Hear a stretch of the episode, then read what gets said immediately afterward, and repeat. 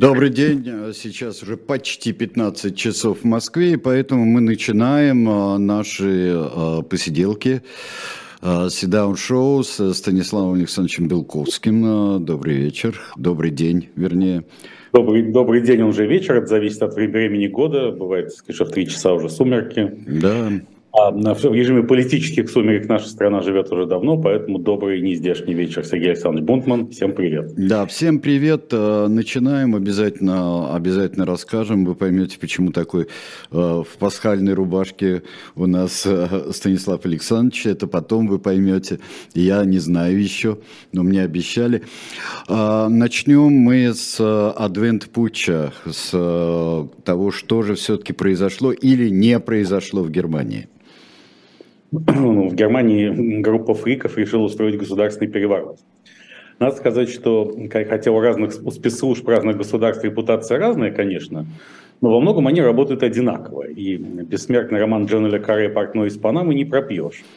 Я, на всякий случай, если вдруг кто его не читал, из нашей аудитории напомню, в чем там смысл. В том, что один проштрафившийся британский спецслужбист прибыл в Панаму с целью узнать, кому собирается Панама продавать Панамский канал.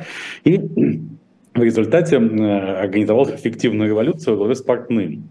Да, на, так сказать, дело заканчивается вторжением американских войск в Панаму, а на промежуточной стадии этот герой получал огромные деньги от, англос... от проклятых англосаксов на то, чтобы готовить революцию в Панаме и не допустить продажу Панамского канала Китаю, чего никто, в общем, изначально не собирался делать. Поэтому, конечно, вот это заговор фриков с целью свержения существующего строя ФРГ во главе с налоговым консультантом Ген- Генрихом тринадцатым Ройсом, потомком быв- бывших правителей Тюрингии, он достоин очеред- очередной серии «Портного из Панамы». Там многие сюжетные линии прям совпадают почти дословно. Тем больше за этими, значит, людьми следили активно, они должны были ворваться в Бундестаг, арестовано просто, просто двадцать пять захватить и поднять там что-то такое флаг, все они называются рейхсбюргеры. Райхсбюргер, то есть граждане Рейха, при этом разнят, они не признают существование Федеративной Республики Германии в нынешних границах и с нынешней политической системой, подобно тому, как некоторые ультраортодоксальные евреи не признают существование Израиля, хотя живут на его территории и даже, кажется, многие из них обладают израильскими паспортами. И, правда, разнятся версии, какой именно, какую именно Германию эти люди существуют, считают существующей. То ли Третий Рейх имени Адольфа Лоис-Шикльгрубера, Шикльгрубера, то ли Второй имени Бисмарка, который существовал с тысяча восемьсот семьдесят первого по, э, и, до года до, до окончания Первой мировой войны. С этим, с этим затруднительно. Понятно только, что, безусловно, к этим людям очень близок наш с вами общий друг Сергей Александрович Марков, известный так. российский психолог, потому что в его телеграм-канале, который я каждый день читаю с упоением. Надо сказать, что вообще, вот знаете, в, в кругах прогрессивной общественности, вообще медиафигур приняты такие риторические обороты, типа вот, меня, конечно, все это совершенно не интересует, но я случайно забрел и увидел. Да, и я... дальше следует простыня длиной. Да, да, да. Так вот, я совершенно так выпендриваться и кокетничать не собираюсь. Я не случайно забрел, увидел каждый день. Я читаю Сергея Александровича Маркова, часто не по одному разу. Вы, кстати, знаете, что я хочу раскрыть страшную тайну. Мы ведь работали вместе с Сергеем Александровичем в организации Совета по национальной стратегии. Он был ее сопредседателем, а я генеральным директором. И уже тогда в политологических кругах у него было доброе прозвище Крамаров. Савелия Крамарова, в силу их неопределенного внешнего сходства, а также вообще того, что Сергей Александрович Марков всегда вызывает определенную волну нежности, которая не позволяет как-то негативно оценивать то, что он говорит, независимо от содержания говорит. Да, в данном случае, да, вот мертвые с косами стоят, мы сегодня еще поговорим, может быть, о Тигране Кеосаяне, вспомним это, так сказать, да, у дороги мертвые с косами стоят, это тишина. Но это другой Кеосаян сделал, это... Другой, это отец. В хорошем отец. Смысле слова, как говорят в Ереване, да? Нет, Кеосаян здорового человека. Ну да. Вот. Но Сергей Александрович уделил несколько, уделил огромное внимание заговору рейхсбюргеров, граждан Рейха, и всячески объяснил, что они-то есть антифашисты настоящие, потому что в нынешней Германии сложился фашистский режим, полностью подконтрольный Вашингтону, и его свержение – это движение за независимость Германии, во-первых, а во-вторых, безусловно, против реставрации нацизма. Тем самым Сергей Александрович ввел всю, сделал эту ситуацию довольно двусмысленной, потому что теперь уже трудно отрицать, что Кремль каким-то боком может быть с этим связан. Там, правда, держи... сами немецкие спецслужбы утверждают, что Россия ни при чем. Потому что, хотя предводитель путча Генрих тринадцатый Ройс, значит, кажется, посещал каких-то российских дипломатов, а также через некоторую, некую гражданку России по имени Виталия Б., что является Б фамилией или профессиональной, родом профессиональной деятельности этой дамы не уточняется, как-то пытался установить контакт с Россией, но это не получилось. Здесь мы можем вспомнить другое классическое произведение мирового кинематографа «После прочтения сжечь» братьев Коэн. Этот сюжет тянет примерно и на это же. Но то, что некоторые статусные российские фигуры, считающиеся, справедливо или нет, и насколько, другой вопрос, близкими к Кремлю, такие как Сергей Александрович Марков, уделяют этому большое внимание, безусловно, наводит на мысль. И Дмитрий Анатольевич Медведев, да что там Сергей Александрович Марков? Дмитрий Анатольевич Медведев в своем телеграм-канале сказал, что, конечно, этот сюжет изначально придуман для того, чтобы связать его с Россией, объединить Россию в организации государственного переворота в Германии. Еще так совпало, что в этот же день, в день задержания Генриха тринадцатого и его соратников, включая Виталию Б., Сергей Викторович Лавров имел историческое выступление на так называемых примаковских чтениях в Москве. Так. Вот. И там он обрушился на современную Германию, сказав, что это логово нацизма и полностью подконтрольная США страна. То есть он фактически повторил инвективы и требования рейхсбюргеров. Он выступил с программной речью абсолютно в духе и букве, можно сказать, идеологии, но нет и не состоявшейся попытки госпереворота. Чем тоже косвенно подтвердил, что, так сказать, там всякое может случиться, и исключать полностью причастность Кремля к этой истории нельзя. Кстати, на том же историческом, в ходе того же исторического выступления на примаковских чтениях господин Лавров всячески указал, что в Швеции он не смог попасть в мужской туалет. Это является, стало для него колоссальным ударом по психике и вообще во многом предопределило, мне кажется, дальнейшее развитие событий, в том числе и начало спецоперации Z двадцать четвёртого февраля, потому что, придя в Швецию на собрание ОБСЕ, все той же самой ненавистной ОБСЕ, которую Россия хочет прекратить финансировать в объеме ста тридцати восьми миллионов евро в год и тем самым положить конец ее существованию. Я лично очень рад.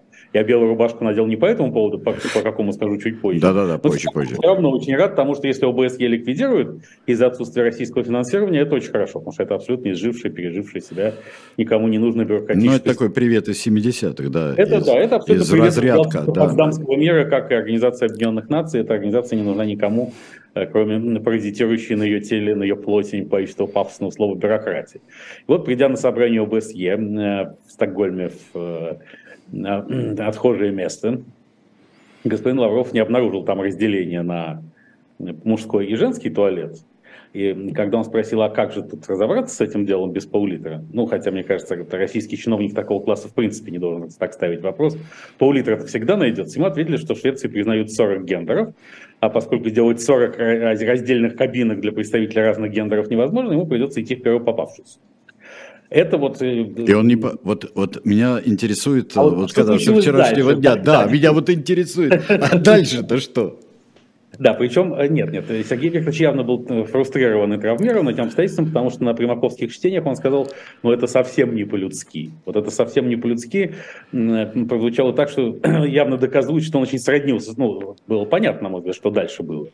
Ведь без, поскольку без пол-литра не разберешься, а пол-литра явно было до этого инцидента, то, видимо, она была использована в качестве энергетического резервуара для, для решения этой проблемы. Здесь надо сказать, что и здесь Сергей Викторович Лавров все более вживается в роль, исследует ролевой модели Андрея Андреевича Громыко, легендарного министра иностранных дел СССР, потому что все происходящее напоминает известный исторический апокриф об Андрее Андреевиче, где, так сказать, когда товарищ Громыко был с визитом в Польской Народной Республике, однажды, так сказать, во время банкета спросила, где здесь можно пописать.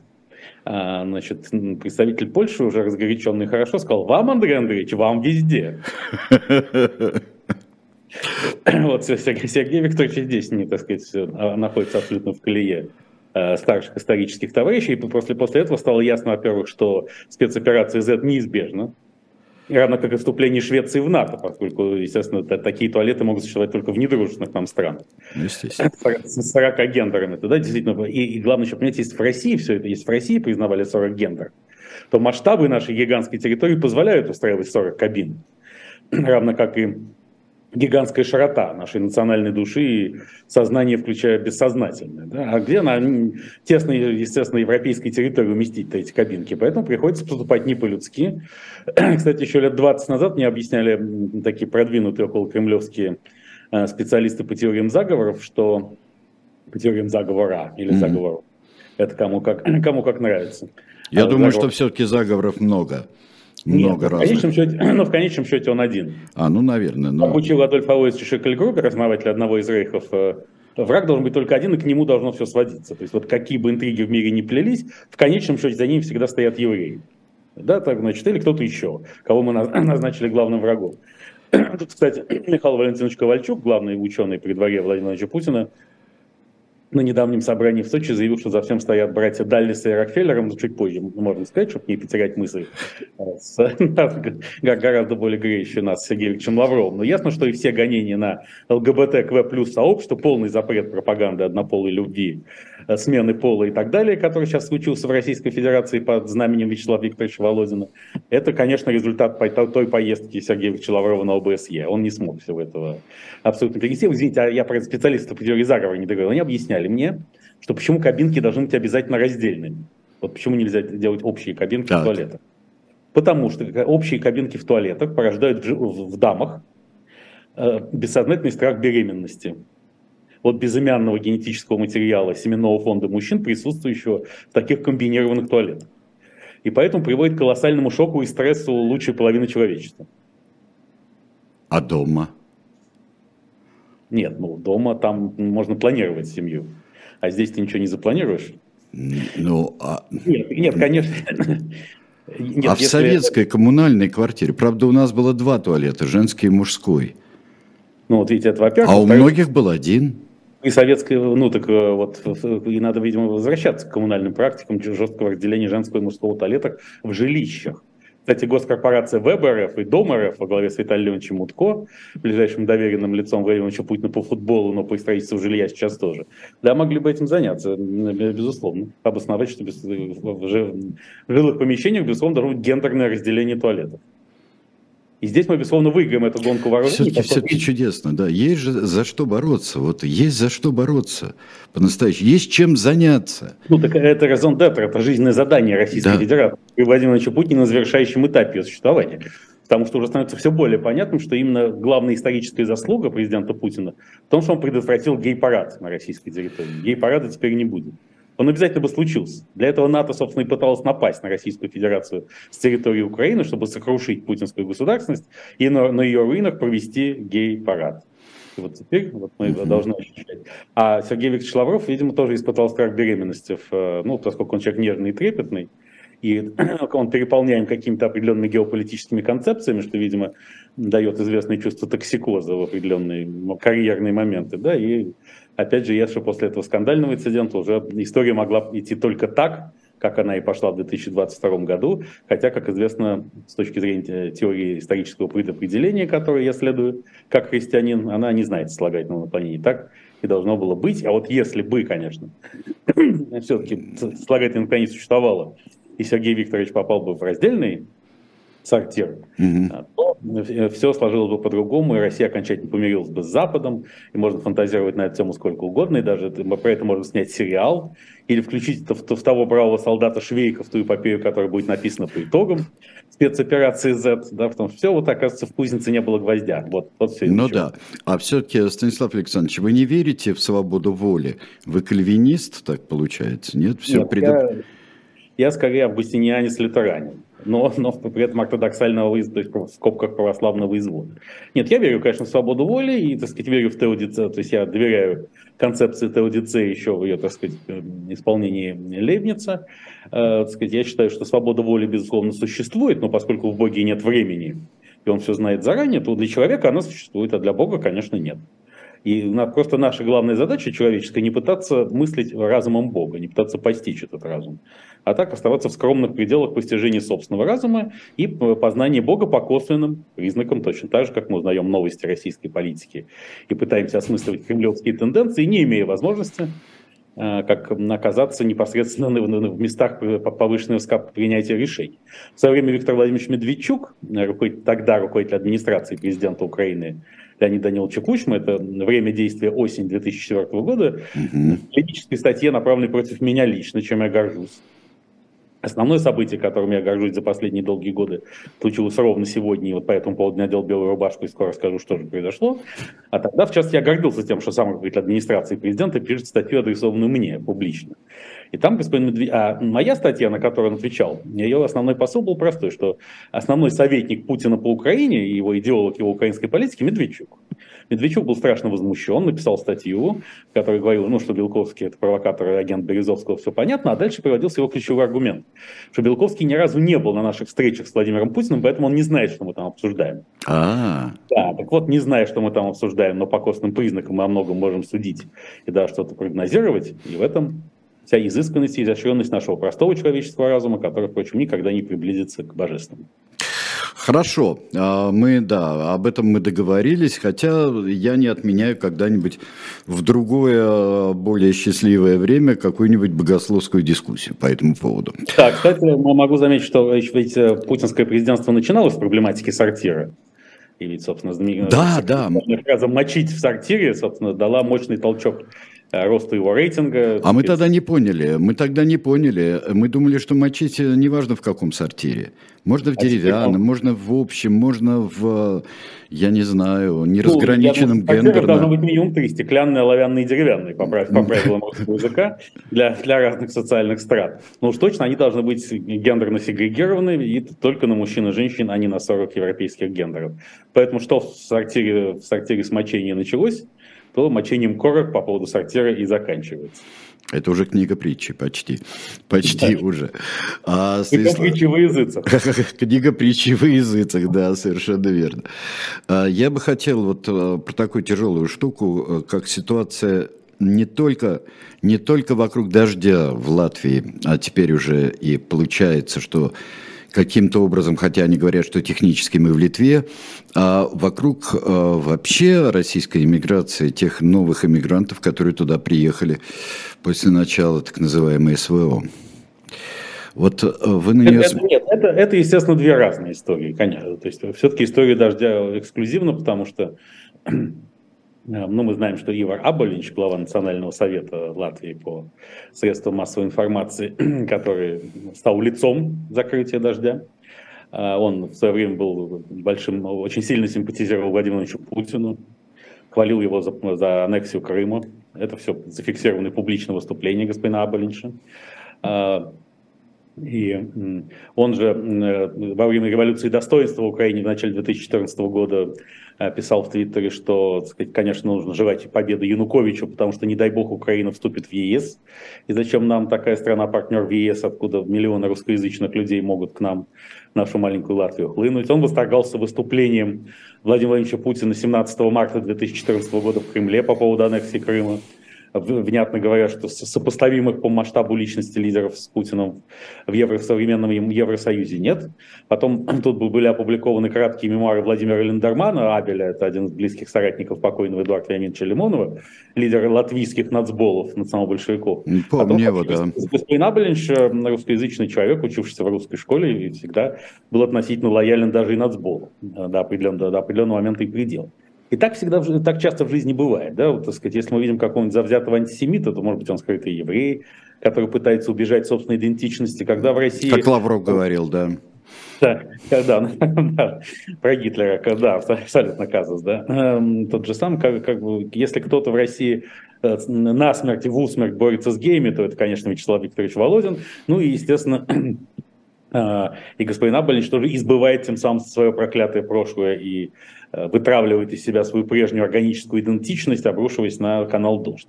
Кстати, должен заметить, что и канал «Дождь», так сказать, в общем, допустил определенные ошибки, в том числе управленческие, а не только на уровне одного из ведущих, и на который стоит отдельно проанализировать, чтобы их не повторять. Но, конечно, эта история весьма прискорбная, потому что оптимистический телеканал «Дождь» на протяжении многих лет был площадкой для свободных высказываний, в том числе свободных высказываний весьма критических по отношению к Кремлю и Владимиру Путину в те времена и в тех условиях, когда это был весьма весьма рискованно. Это было здесь, это было не в Латвии, не под защитой чуждых крыл, а это было в Российской Федерации, прям не, не отходя от Бакассы, все того же. Вот. И у Дождя есть определенные заслуги, его закрытие, это, конечно, большой ущерб для пространства свободы слова, тем более из Литвы и Эстонии Дождь тоже выгоняет. Вот. Тем более, что некоторые люди, которые были просто прямыми доверенными лицами Владимира Владимировича Путина, почему-то очень welcome в современной Латвии становятся главными культурными звездами. Но это, опять же, мы никоим образом не рассуждаем на тему, имеет ли право суверенное государство вытворять на своей территории все, что ему заблагорассудится. Конечно, имеет. То есть правомерность, формальная законность латвийского решения не подлежит никакому сомнению. Но, так сказать, из этого всего должны быть сделаны значительные, глубокие выводы. А что касается релокантов России, то, конечно, их судьба, в том числе и моя, как релоканта, непроста, потому что Европа не очень хочет нас принимать. Где-то к нам относятся лучше, где-то хуже. И, но мы должны принять это как должное и с этим жить. И для того, чтобы принять это как должное и с этим жить, и это пережить, и выжить, что всех я, как сказал Илья Эренбург, что всех я пережил и выжил, и до могилы донесу, наверное, густые сумерки Парижа, надо все-таки повернуться к обсуждению темы коллективной ответственности, не вины, юридическая коллективная ответственность, что все это случилось при нас, в нашу эпоху, с нами, и без признания этой коллективной ответственности мы все не придем к покаянию и не очутимся в новой, не окажемся в новой, в новейшей постпутинской России не формально, а фактически. Через покаяние должны пройти все, поэтому не может быть разделения на хороших и плохих русских. Русские все одинаково хорошие и плохие, в том смысле, в каком это обсуждается применительно к происходящим сейчас с участием России глобальных событий. А глобальные события – это не только э, военный конфликт в Украине и на ее территории, это, собственно, сама борьба прошлого с будущим, где Россия со своими, так сказать, дивизиями ни Папы, ни Римского хочет доказать, что прошлое с его грубой физической силой сильнее будущего с его идеями и технологиями. Здесь будет поражение, но это, этому поражению в жертву еще будет принес, принес, принесено не одно человеческое тело и ни одна невинная душа. И здесь еще раз напоминаю о своем проекте «Мета России, метавселенной», где мы, многие из нас, смогут пережить, опять же, пересидеть этот переходный этап между эпохами, в том числе в российской и нашей непосредственной судьбе. Станислав Александрович, я все-таки переспрошу. Я все-таки переспрошу. Ситуация с Дождем, на мой взгляд, усугубляет положение очень много не журналистов, людей, которые туда приехали, потому что здесь им абсолютно уже не позволяли ничего делать. Это могут быть люди искусства, это могут быть многие-многие люди театра, я не знаю чего, я просто знаю, но перечислять очень долго. Так вот, именно и эпизод с Дождем, и последний из эпизодов с Дождем, он оказывает определенное влияние на их положение и со стороны латвийских властей и даже части общественности. Разумеется, но страны Балтии уже несколько месяцев назад приняли, заняли очень жесткую позицию в отношении россиян, независимо от их взглядов, поскольку россиян с шенгенскими визами, выданными в этих странах, вообще не пускают теперь, и визы аннулируются прямо на границе. То есть, де-факто введен паспортный контроль для россиян внутри шенгенской зоны, вернее, с целью выявления россиян и их недопущения на эти территории. И это совершенно генеральная линия партии. То есть мне трудно сказать, как и почему именно в Латвии обосновался Дождь. Видимо, следуя примеру издания «Медуза», которое долго и счастливо уже действует на латвийской территории. И я рад, что эти все гонения не распространяются на эту «Медузу», и не хочу сглазить. Да, вот не будем, да. Да, да, дай бог, чтобы все было хорошо э, с «Медузой». Но, конечно, это все прискорбно, но вместе с тем все это объяснимо, потому что в случае отдельного чиновника Аболиньша, который когда-то был пророссийским и пропутинским, и поэтому сейчас должен быть святей Папы Римского, это личный психологический вопрос. А общеполитический вопрос, что, конечно, э, в странах Балтии существует тревожная генетическая память о Российской Советской империи, которая сыграла в их судьбе определенную роль, и во многом политические элиты и консолидируются вокруг невозможности повторения такого типа сценария. При том, что значительная часть элит именно Латвии, уж точно, в меньшей степени я готов говорить в этом случае об Эстонии и Литве, состоялась благодаря сотрудничеству с околопутинскими олигархами и вообще околопутинскими большими деньгами. И Латвийская республика выдала некоторое количество своих паспортов около путинским олигархам, тоже, мне кажется, с некоторым нарушением собственных законов, и почему-то к этому не привлекается никакого внимания. То есть, а вот недавно еще один российский олигарх Василий Анисимов который, безусловно, всегда был лоялен Владимировичу Путину и существующему строю. Он менее известен, но от этого он не становится более знаковым, более типичным, менее типичной, прошу прощения, фигурой путинского олигархата, получил гражданство Хорватии. Как же так получается, значит, все русские токсичны, но некоторые менее токсичны, да? Вот это уже вопрос о том, что если бы не тотальная коррупция в западных элитах, ну, конечно, не такая тотальная, как в России, или, скажем, в Украине тоже, да, тоже не будем забывать об этом. Но, в общем, если бы не масштабная коррупция в западных элитах, может быть, спецоперация Z никогда бы не началась, потому что Владимир Путин рассчитывал, что коррумпированные отряды западных элит его всегда поддержат, а еще больше он рассчитывал в этом смысле на коррумпированные отряды украинской элиты. И когда он обращался и к элитам, и к военной элите, в частности, с переходить на его сторону, он не просто расточ... переливал из пустого в порожнее, он что-то конкретно имел в виду. Не сложилось, но это не значит, что у него не было оснований для таких подозрений. Поэтому, мне кажется, и просвещенная Европа должна оценить степень своей ответственности за ту войну, которая сейчас в Европе идет, и понять, что дело не в русском геноме, а в чем-то еще. И граница между добром и злом проходит не между нациями, а граница между добром и злом проходит, как учил нас Господь наш Иисус Христос, общий для всех европейцев в сердце каждого человека. Но еще, конечно, тогда спокойно съели э, историю с Грузией, спокойно съели Крым. Э, ну... ну и вообще даже некоторые, некие, некоторые фрики-маргиналы типа меня бегали еще весной две тысячи четырнадцатого года и кричали и вопили с визгом, достойным лучшего применения, что начинается Четвертая мировая гибридная война и будет полная катастрофа, на что умные европейцы отвечали: да ничего не происходит, какой-то мелкий эпизод, ну оттяпали Украины Крым. Ну, ничего больше не будет, говорили после Крыма. Ну, началась заваруха на Донбассе. Ну, она там будет, потом все утихнет. Ну, сбили Боинг. Ну, один раз же сбили. Больше Боинга сбивать не будут. И эту риторику мы слышали восемь с половиной лет. Mm-hmm. Поэтому опять вопрос, где вы, сакраментальный путинский вопрос, где вы были эти восемь с половиной лет, в известной редакции, в известном понимании, Европа может адресовать и себе. Кстати, ну, и я не хочу сказать, что отвержение русских в Европе является тотальным. Вот только что открылся новый сезон в Милане в театре Ла Скала. Открылся он с премьеры оперы Мусоргского «Борис Годунов».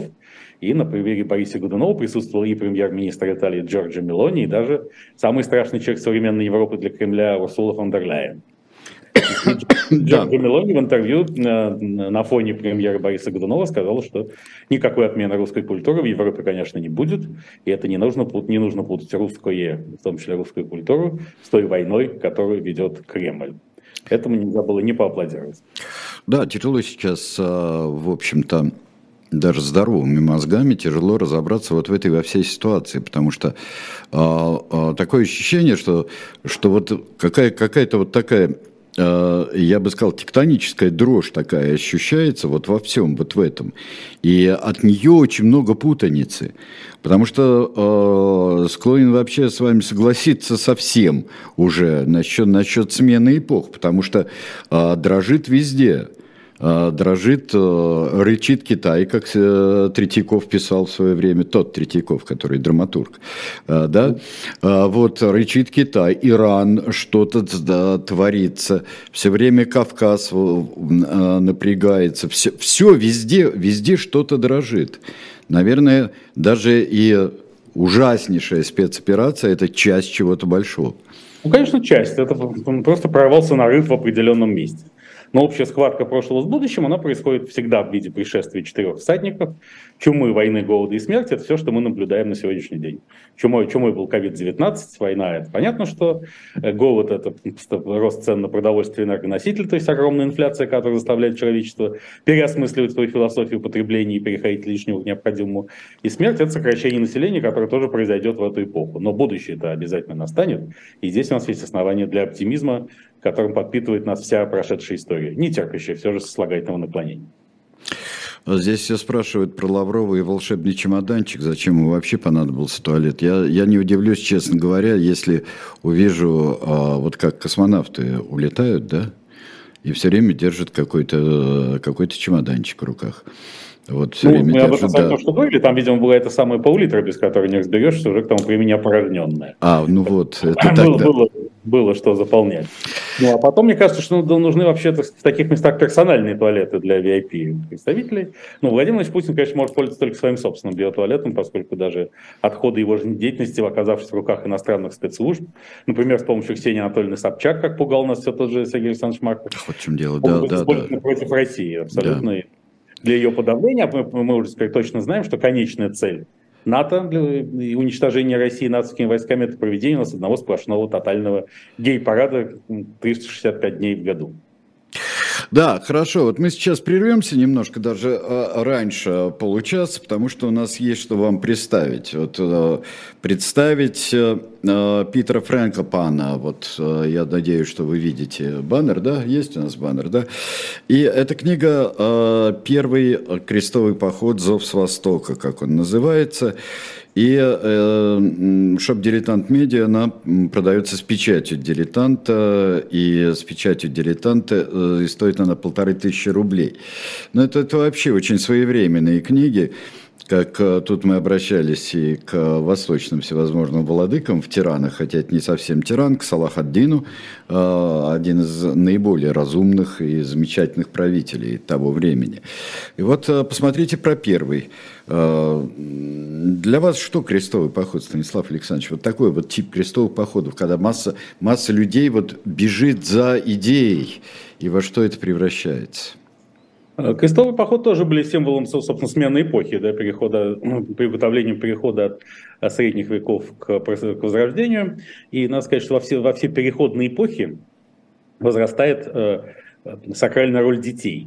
Всегда, как, так сказать, естественно, говорит уставе младенца, это эти переходные эпохи неожиданно начинают говорить и действовать уставе младенца. Вспомним в данном случае крестовый поход детей, и то, сколько копий словно вокруг детей сейчас, когда, вот, например, сегодня в России запретили суррогатное материнство для иностранцев, и тем самым спасли, по словам все того же Вячеслава Викторовича Володина, типа сорок пять тысяч российских детей.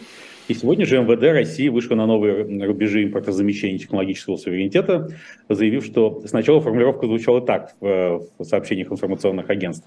МВД больше не будет заковывать в наручники женщин и детей, обвиняемых в экономических преступлениях.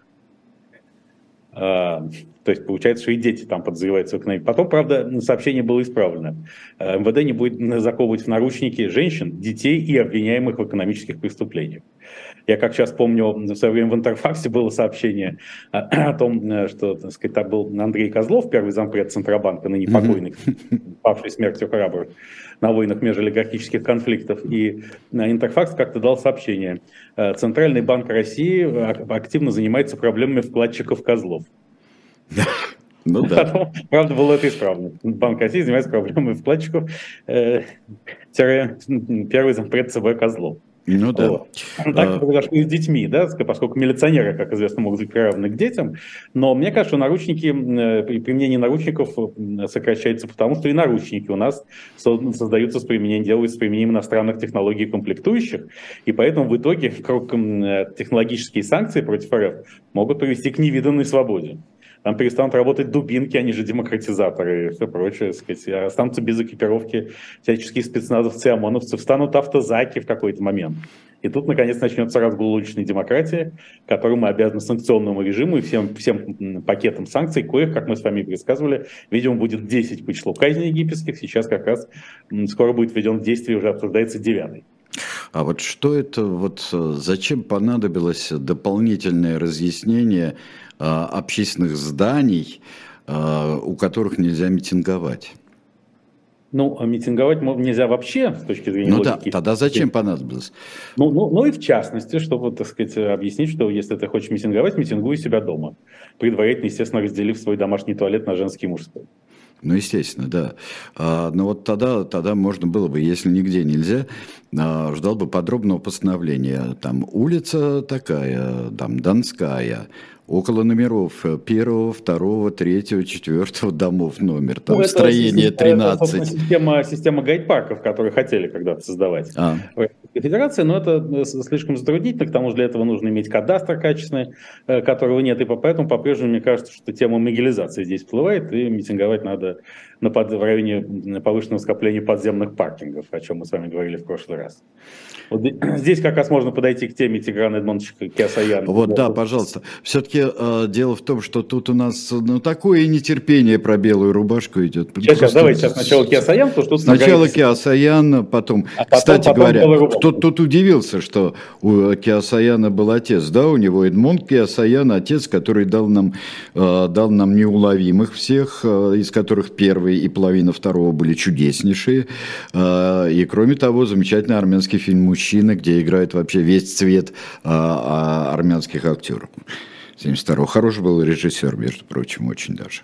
Вот. Вот я хочу сказать, что спецоперация Z, она вообще должна углубленно и вдумчиво, раздумчиво, как сказал бы классик, рассматриваться в контексте систем семейных и матримониальных сексуальных отношений в современной Российской Федерации. Потому что тут на прошлой неделе еще один мой давний приятель, кремлевский политтехнолог среднего звена, сидел на линии жалоб, жалобной линии Общероссийского народного фронта О Н Ф и выяснил, что треть звонков на эту линию исходит от жен мобилизованных, якобы мобилизованных, которым просто мужья с ними связывались и говорили: все, ухожу на спецоперацию, и исчезали.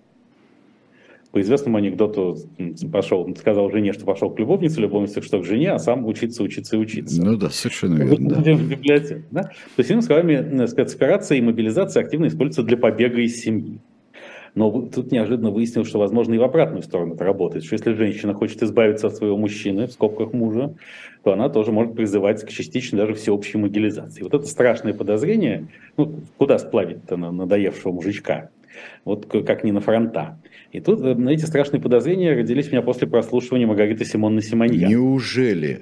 Да, потому что Маргарита Симоньян, тут, тут же на днях еще, кроме всего прочего, была атака дронов вроде как украинского происхождения на стратегические аэродромы Российской Федерации, на аэродром Энгельс под Саратовом и Дягилево в Рязанской области, из-за чего погибло вроде как два стратегических бомбардировщика, сильно пострадало в Энгельсе, и порядка десятка самолетов в Дягилеве. Здесь, естественно, сразу мы приходим к выводу, что просто в России идет очень плохо идет работа с, с топонимикой. Потому что ну, в условиях, во время борьбы, во времена, в эпоху против Л Г Б Т Q плюс сообщества, э, иметь стратегический аэродром Дягилева, ну, это как совсем не остроумно. На таком аэродроме и должно случиться что-то ужасное. Назвали бы еще Нижинское, или, скажем, какой-нибудь укреп, укрепрайон Борисова-Моисеева. Ну что, куда это годится? Это надо все срочно переименовывать. Это же касается и Энгельса, потому что ну, зачем давно руки уже... не доходят. Да, не, не, ну, да, не как у Шива всего, так сказать, да, рук не более трех, как классического Италии. Или Энгельс, как понимаете, ведь тоже давно доказано, что Маркс и Энгельс, один из которых точно был евреем, собственно, специально замышляли развалить Российскую империю руками Парвуса и Троцкого, примкнувшего к ним Ленина. Все эти люди также были создателями Украины, в этом нет никаких. Ну, естественно, да. Да, поэтому как же на аэродроме можно держать стратегические бомбардировщики ТУ на аэродроме Энгельс? Ну, куда это годится-то? Вот. Если говорить, все это надо срочно провести ревизию и... и переименовать. Но вот в связи с этим, после, после удачных атак украинских дронов, вроде как украинских, до сих пор не доказано, и даже не признано официально самой Украиной, когда стало ясно, что, в общем, по объектам критической инфраструктуры не только Россия может быть в Украине, но и наоборот. А это как раз случилось через несколько дней после того, как британская разведка сообщила нам, именно с Энгельса собираются взлетать эти бомбардировщики ТУ, чтобы обстреливать Украину. И тут украинский дрон неожиданно обстрелялся в бомбардировщике, что, так сказать, посеяло смятение в воспаленных умах сторонников спецоперации Z, тем более, что в ответ Россия не сделала ничего. Хотя непосредственно был нанесен удар святая святых по ядерному российскому оружию, да, готовому, так сказать, как сказал нам на, на этой неделе Владимир Владимирович Путин, которое будет применено, если не первым, то и не вторым. По известной одесской шутке, что если в нашем городе человек не первый, то и не второй. Все-таки все украинское Путин. И вот э, Маргарита Симонна Симоньян тут сразу призвала к всеобщей мобилизации. Сказал, ну что, вот, вот ответом на это уже, на удары дронов по Энгельсу и Дягилеву, Нижинскому, э, должно быть, безусловно, э, всеобщая мобилизация. Я подумал, зачем Маргарите Симоньяне всеобщая мобилизация, если ее, э, ее муж призывного возраста вполне устраивает? Значит, что-то здесь не так. И здесь, да. возможно... А может, вырвалось просто... Ну, неважно, это же, так сказать, что у, у сознания на, на уме, у, бессоз, у бессознательного на уме, у сознания на языке. Видимо, не, не, не просто вырвалось, но накипело и наболело. Тем больше здесь и приключений неуловимых. Вот если говорить о киноискусстве, о том, о проектах, которые Министерство культуры могло бы поддержать, то, безусловно, новейшие приключения неуловимых могли бы быть в перечне, потому что они очень стыкуются с высказыванием Маргариты Симонны Симоньян о кремлевском дворнике, которого отправят в Гаагу. Угу. Пора, пора уже переходить в разряд неуловимых. Нужны какие-то косметологические процедуры. Надо готовиться, потому что когда придут брать, и, и, и говорить, Маргарита Симонна, пойдем в Гаагу, пойдемте. Нет? Mm. Тут Маргарита Симонна поворачивается от зеркала, отворачивается, поворачивается к пришедшим карателям. ибо я Господь-каратель, как сказал Дмитрий Анатольевич Медведев в одном из своих недавних телеграм-постов со, со ссылкой на, на Иезекииля. И поворачивается Маргарита Симоньян, и вдруг выясняется, что это не она. Она протягивает документы, и там написано Алла Борисовна Пугачева. Я не пойду в Гаагу, потому что я не Маргарита Симоньян, а я вам Алла Пугачева. И я, как по словам Лаймы Вайкуля, весь Советский Союз содержал. Поэтому тут неуловимые абсолютно. А там уже, когда неуловимые становятся окончательно неуловимыми, они начинают откуда-то из астральных пространств мстить. Кстати, об астральных пространствах. А, а, нет, все-таки сначала, сначала, сначала белую рубашку все-таки. Ну, не, ну, нельзя столько томить людей вот здесь. Нет, дело в том, что, вы знаете, что одним из самых влиятельных и прославленных россиян на сегодняшний день является Евгений Викторович Пригожин. Ну, естественно, да. Кто что недавно не знает, признавший да. себя основателем, хотя и формально не существующий, но фактически очень действующий ЧВК «Вагнер».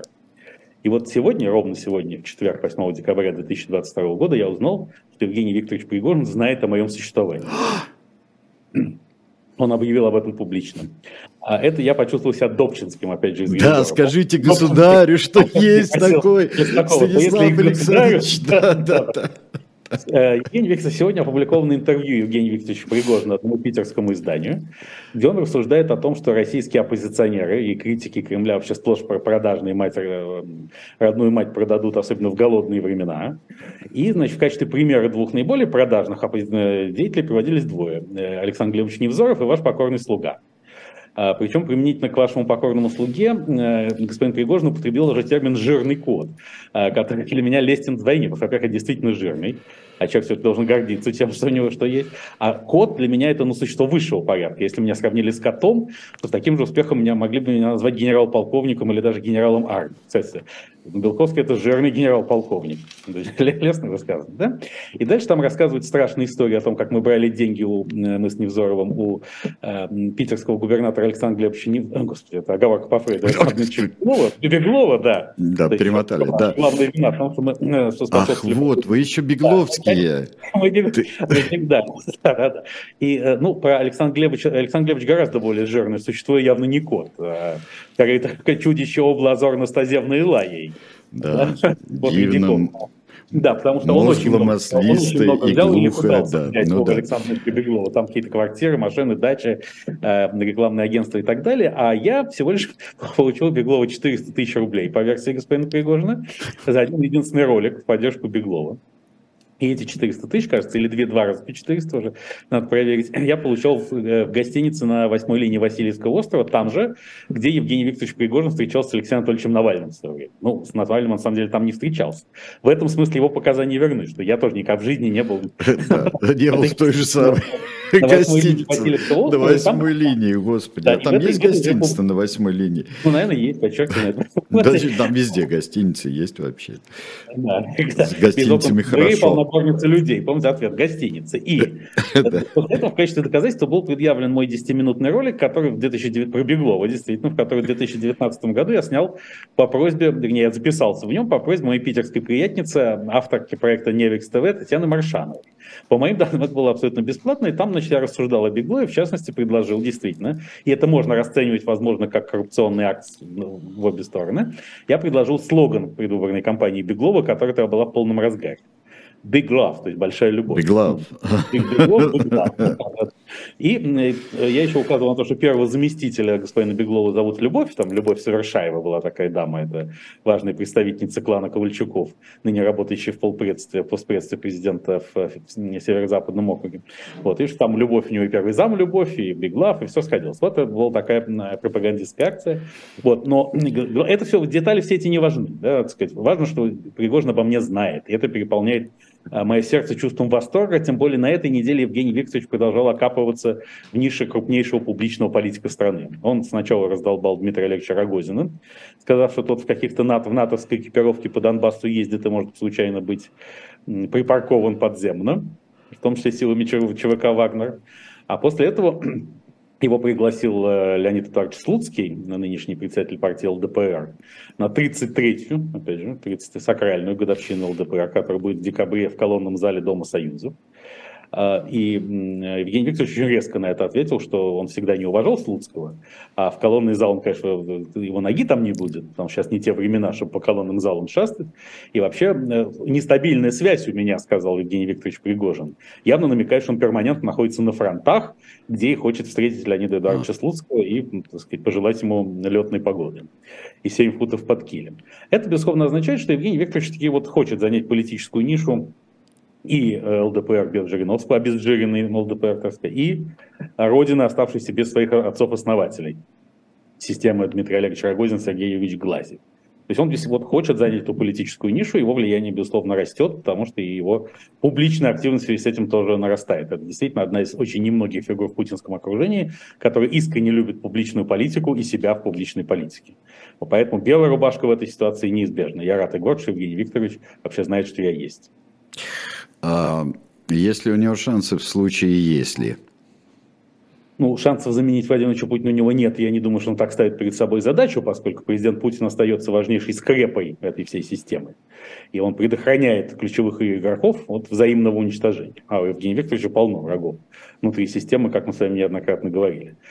Тут на этой неделе же он продолжал наращивать влияние путем формирования ополчения, сказать, жалуясь на то, что выведет на чистую воду всех региональных бизнесменов, кто не дает на ополчение деньги и не отправляет туда людей. В конечном счете даже Курская область, кажется, заявила, что она будет справляться как-то сама без Вагнера. А нет, прошу, да, Курская область это и была, потому что Роман Старовойт, губернатор Курской области, это представитель конкурирующей фирмы. Помните, как Остап Ибрагимович Бендербей кричал да. Федору «конкурирующая фирма»?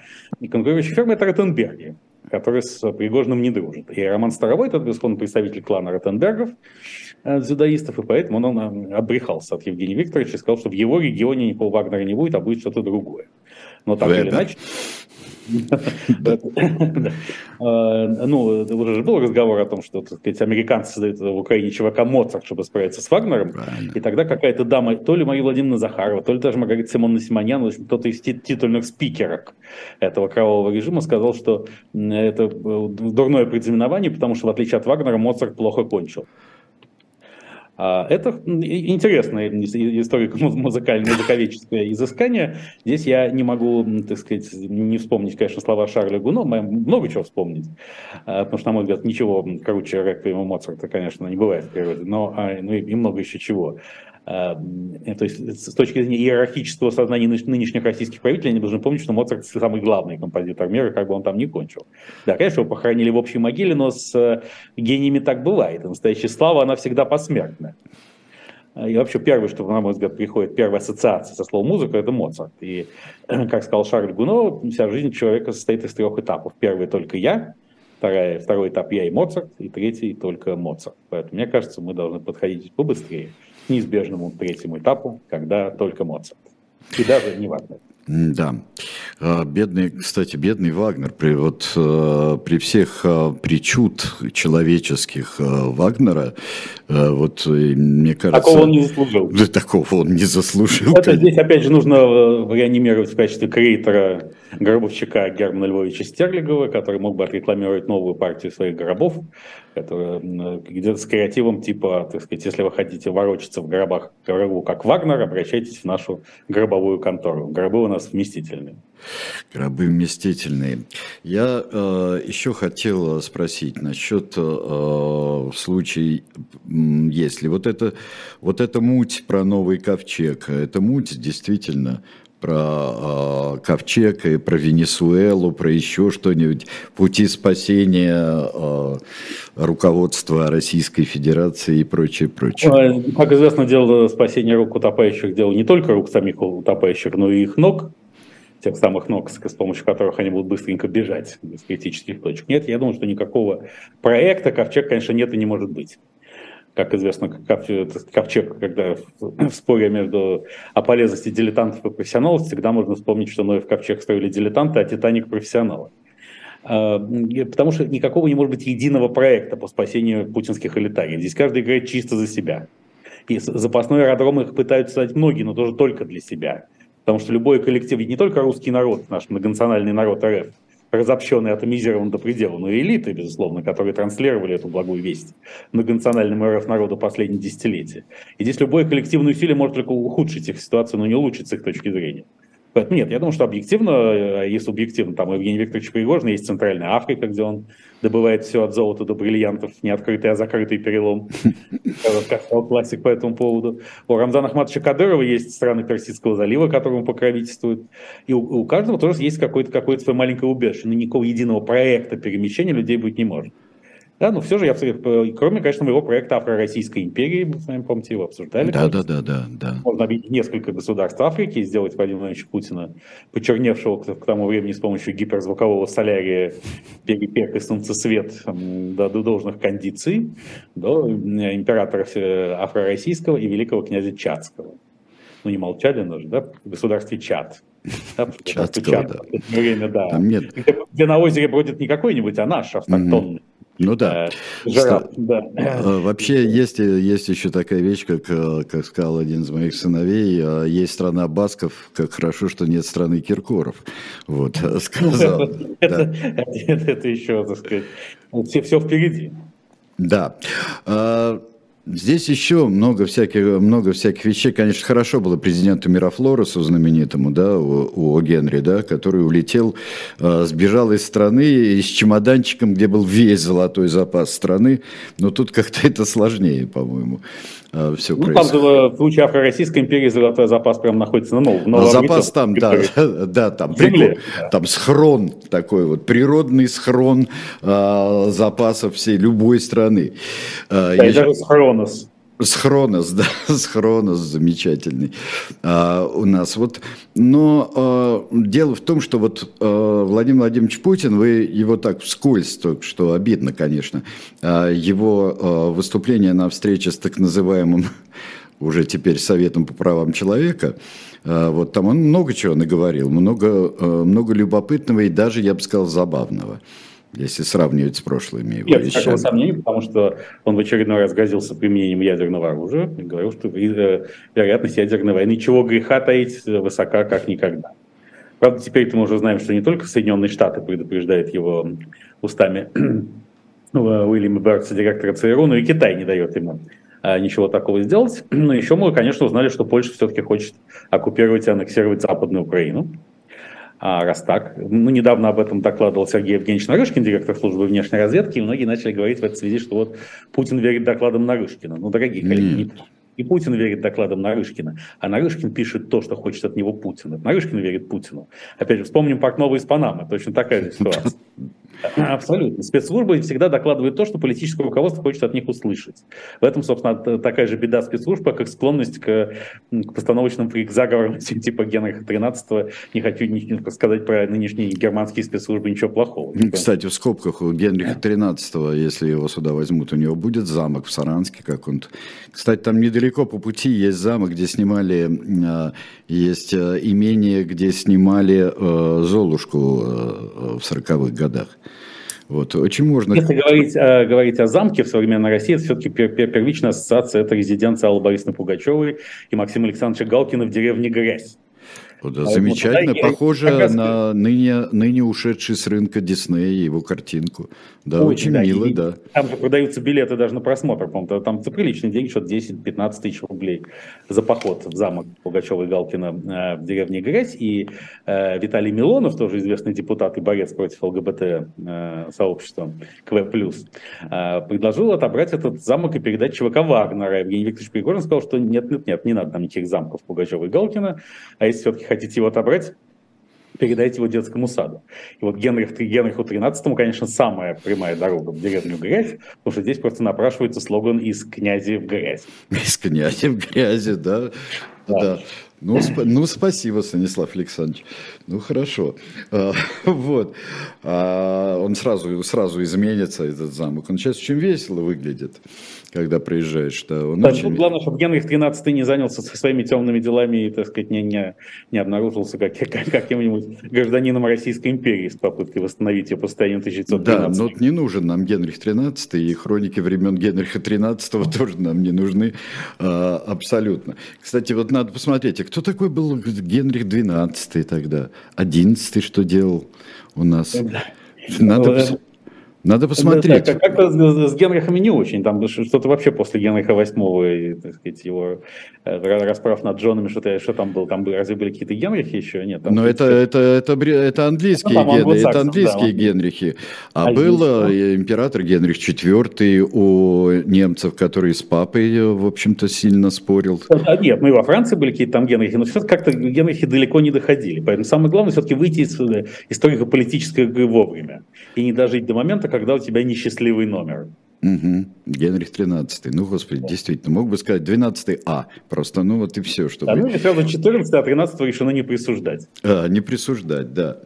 А, ну вот, а, в, конце, а, в конце концов, а, в конце концов, так вот еще что сказал, а, все-таки у нас там Владимир Владимирович очень много что-то говорил вообще-то. Ну, о чем говорил? О том, что он, он является гарантом территориальной целостности Украины, потому что если бы не он, то Польша да. оттяпала... оттяпала Западную Украину, и вообще Украина порождение не только Ленина, но и Иосифа Виссарионовича Сталина. Поэтому киевский режим не только нацистско-наркоманский, но и сталинский. Он ленинский, сталинский, нацистский, наркоманский. В связи с чем тоже в развитии линии кинематографа при поддержке Министерства культуры я подумал о том, что, мол, вы помните прекрасный фильм «По линии Сало» или «сто двадцать дней Содома». Напомню, что Сало – это итальянская социальная республика, которую руководил Бенито Муссолини с тысяча девятьсот сорок третьего по сорок пятый год под патронажем Адольфа Лоис-Шикльгрубера. Так вот здесь фильм должен называться «Сало» или «сто двадцать дней Содома». О том, как нацисты, наркоманы и сталинисты, правящие ныне Украиной, сидят в каком-то огромном метафизическом бункере, едят, едят сало и запивают его горилкой. Причем в роли горилки должен выступать Кинг-Конг. Ну да, да. Едят, едят, едят, едят, сал, нюхают сало, которое заменяет там дефицитный белый порошок. И все это проходит, весь этот разврат проходит в обществе горилки, то есть Кинг-Конга. Мне кажется, что все-таки российский пропагандистский кинематограф времен последних песен будет неисчерпаем. Ну да, ну просто да, ну вот как-то, как-то они ленятся снимать чудесные фильмы такие, которые им предлагаем, какой уже четверг им предлагают снять массу всего. Я просто не знаю, и деньги есть в стране-то. Их, ну, никто больше не гастролирует, никого не пригласишь, ничего не сделаешь. Денег в стране полно на, на кино, на спектакли. Почему они не делают то, что ну, мы предлагаем? Как сказал в таких случаях Тигран, Тигран Эдмонович Кеосаян, служение мус не терпит суеты. Тем более в этих кругах принято осваивать деньги, не обязательно выдавая на гора должный результат. Деньги никому здесь ляжку не живут, перефразируя Василия Макаровича Шукшина. Еще одна, один, был, один был нюанс у Владимира Владимировича Путина. Это то, что он как-то так сказал о территориях, в проброс о новых территориях, новых субъектах Российской Федерации. И что-то не очень, по-моему, распространялся о волеизъявлении тамошнего народа. Нет, говорил, что миллионы проголосовали. И, а, это... сказался, и, сегодня, да. и сегодня Дмитрий Сергеевич Песков обещал, что больше оккупировать ничего не будут, но, правда, будут продолжать возвращать обратно оккупированные украинцами. То есть Херсон, Запорожье и так далее. И вообще спецоперация Z может закончиться хоть завтра, если Киев этого пожелает. А тем временем, как мы знаем, журнал Time признал Владимира Зеленского человеком года не только Владимира Зеленского и не столько, а Владимира Зеленского и украинский дух. Ту самую впертость, упорство, которое сыграло важнейшую роль в сопротивлении Украины российскому вторжению, особенно в первые дни и недели войны. И это, эта картинка на, на обложке «Тайм» была такой красивой, что Алексей Николаевич Арестович, спикер офиса президента Украины, известный психотерапевт и пропагандист, очень расстроился, обнаружив, что его там нет на этой картинке. Там есть не, несколько знаковых фигур современной украинской общественно-политической... А он публично жизни. расстроился, да? Я что-то не да, слышал, публично, да? Он публично расстроился, сказал, что кого надо... Тех, кого надо, на картинке нет. Правда, потом он через пару часов удалил этот твит, но, как сказала бы Анна Андреевна Ахматова, сеть сохраняет все, особенно слова. Да, есть такое дело. У нас с вами есть две минуты для того, чтобы поговорить о важном. У вас есть какие-то впечатления новые о чемпионате мира? Очень многие просят, да? Все-таки вы ну, его не обходите вниманием, переход... Станислав Александрович? Ну как же, это же, так сказать, футбол важнее жизни и смерти, как мы знаем. Это не вопрос жизни и смерти, это гораздо важнее, как мы знаем. И, ну, во-первых, опять же, продемонстрирован переход от иерархических структур к сетевым.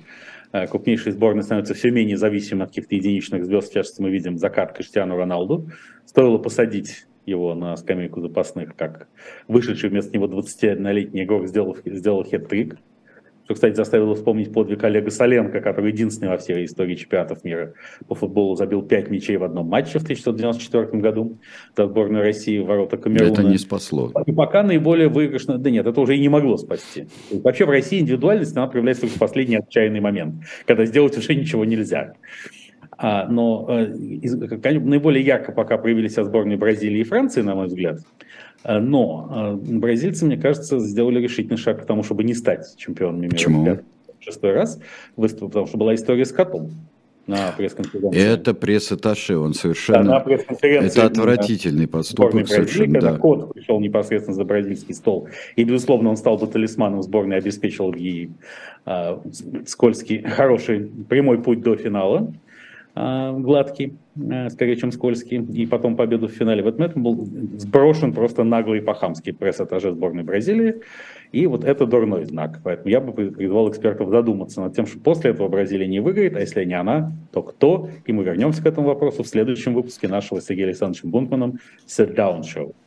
После такого блестящего финала мне сказать нечего. Спасибо вам всем. Подписывайтесь Все... на телеграм-канал Белковский, хочу сказать, даже после финала. Это, это очень хорошее дело. Очень хорошее дело предлагает Станислав Александрович. Ну вот на этом мы и завершим. До следующего четверга. Всего вам доброго. До свидания. Всего вам доброго.